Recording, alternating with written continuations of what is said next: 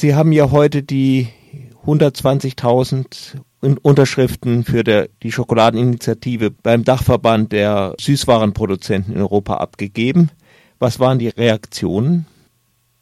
Ja, wir waren mit Aktivistinnen aus zwölf europäischen Ländern vor dem Gebäude des Europäischen Dachverbands der Süßwarenindustrie. Und die Unterschriften, die gesammelt worden sind, überall in Europa, wurden entgegengenommen von der Geschäftsführerin von dem Dachverband. Mhm. Ähm, und sie hat uns dargestellt, was die Schokoladenindustrie bereits alles tut, damit sich die Situation der Kakaobauern verbessert und sie hat ähm, versprochen, dass ein, eine ganze Reihe von Schokoladenunternehmen sich aktiv daran beteiligen möchten, dass man ähm, berechnet, was heißt ein Living Income für Kakaobauern.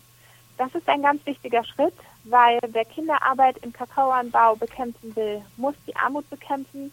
Und dafür müssen wir erstmal wissen, was braucht ein Bauer eigentlich, um aus der Armut herauszukommen. Wir hoffen, dass die Schokoladenindustrie das Versprechen auch wahr macht und mhm.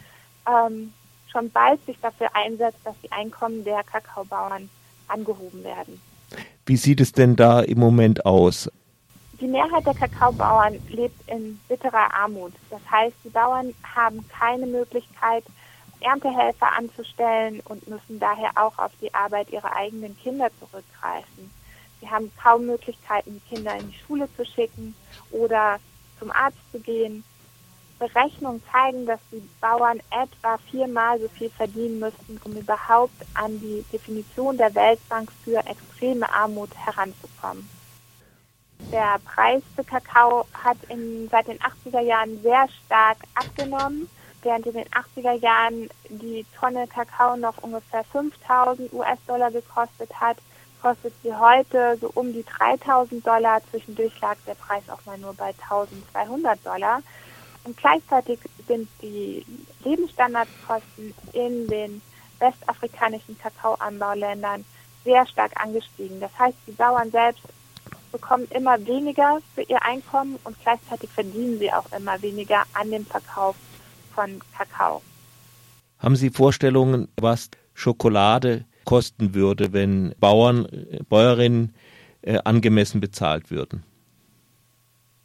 Ich meine, was sie dann hier in Ja, ja, was das was ungefähr ausmachen würde.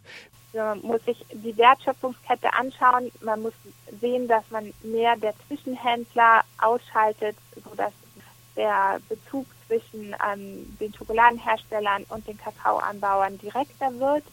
Und dann muss man entlang der gesamten Wertschöpfungskette sich anschauen, wo man dort umverteilen kann, sodass bei den Bauern am unteren Ende der Wertschöpfung mehr ankommt. Und das heißt vielleicht auch, dass die Schokolade ein kleines bisschen teurer werden muss.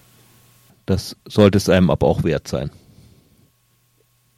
Schokolade, der Anbau von Kakao ist ähm, sehr, sehr arbeitsintensiv. Das ist viel Handarbeit. Die Bauern müssen die Ernte mit Mascheten machen. Es gibt keine Maschinen, die man bei der Ernte oder beim Pflanzen der, der Bäume einsetzen kann. Und ähm, diese viel Arbeit, die sollte auch bezahlt werden. Und deshalb sollte uns das für eins der Lieblingssüßigkeiten auch wert sein, ein bisschen mehr zu bezahlen.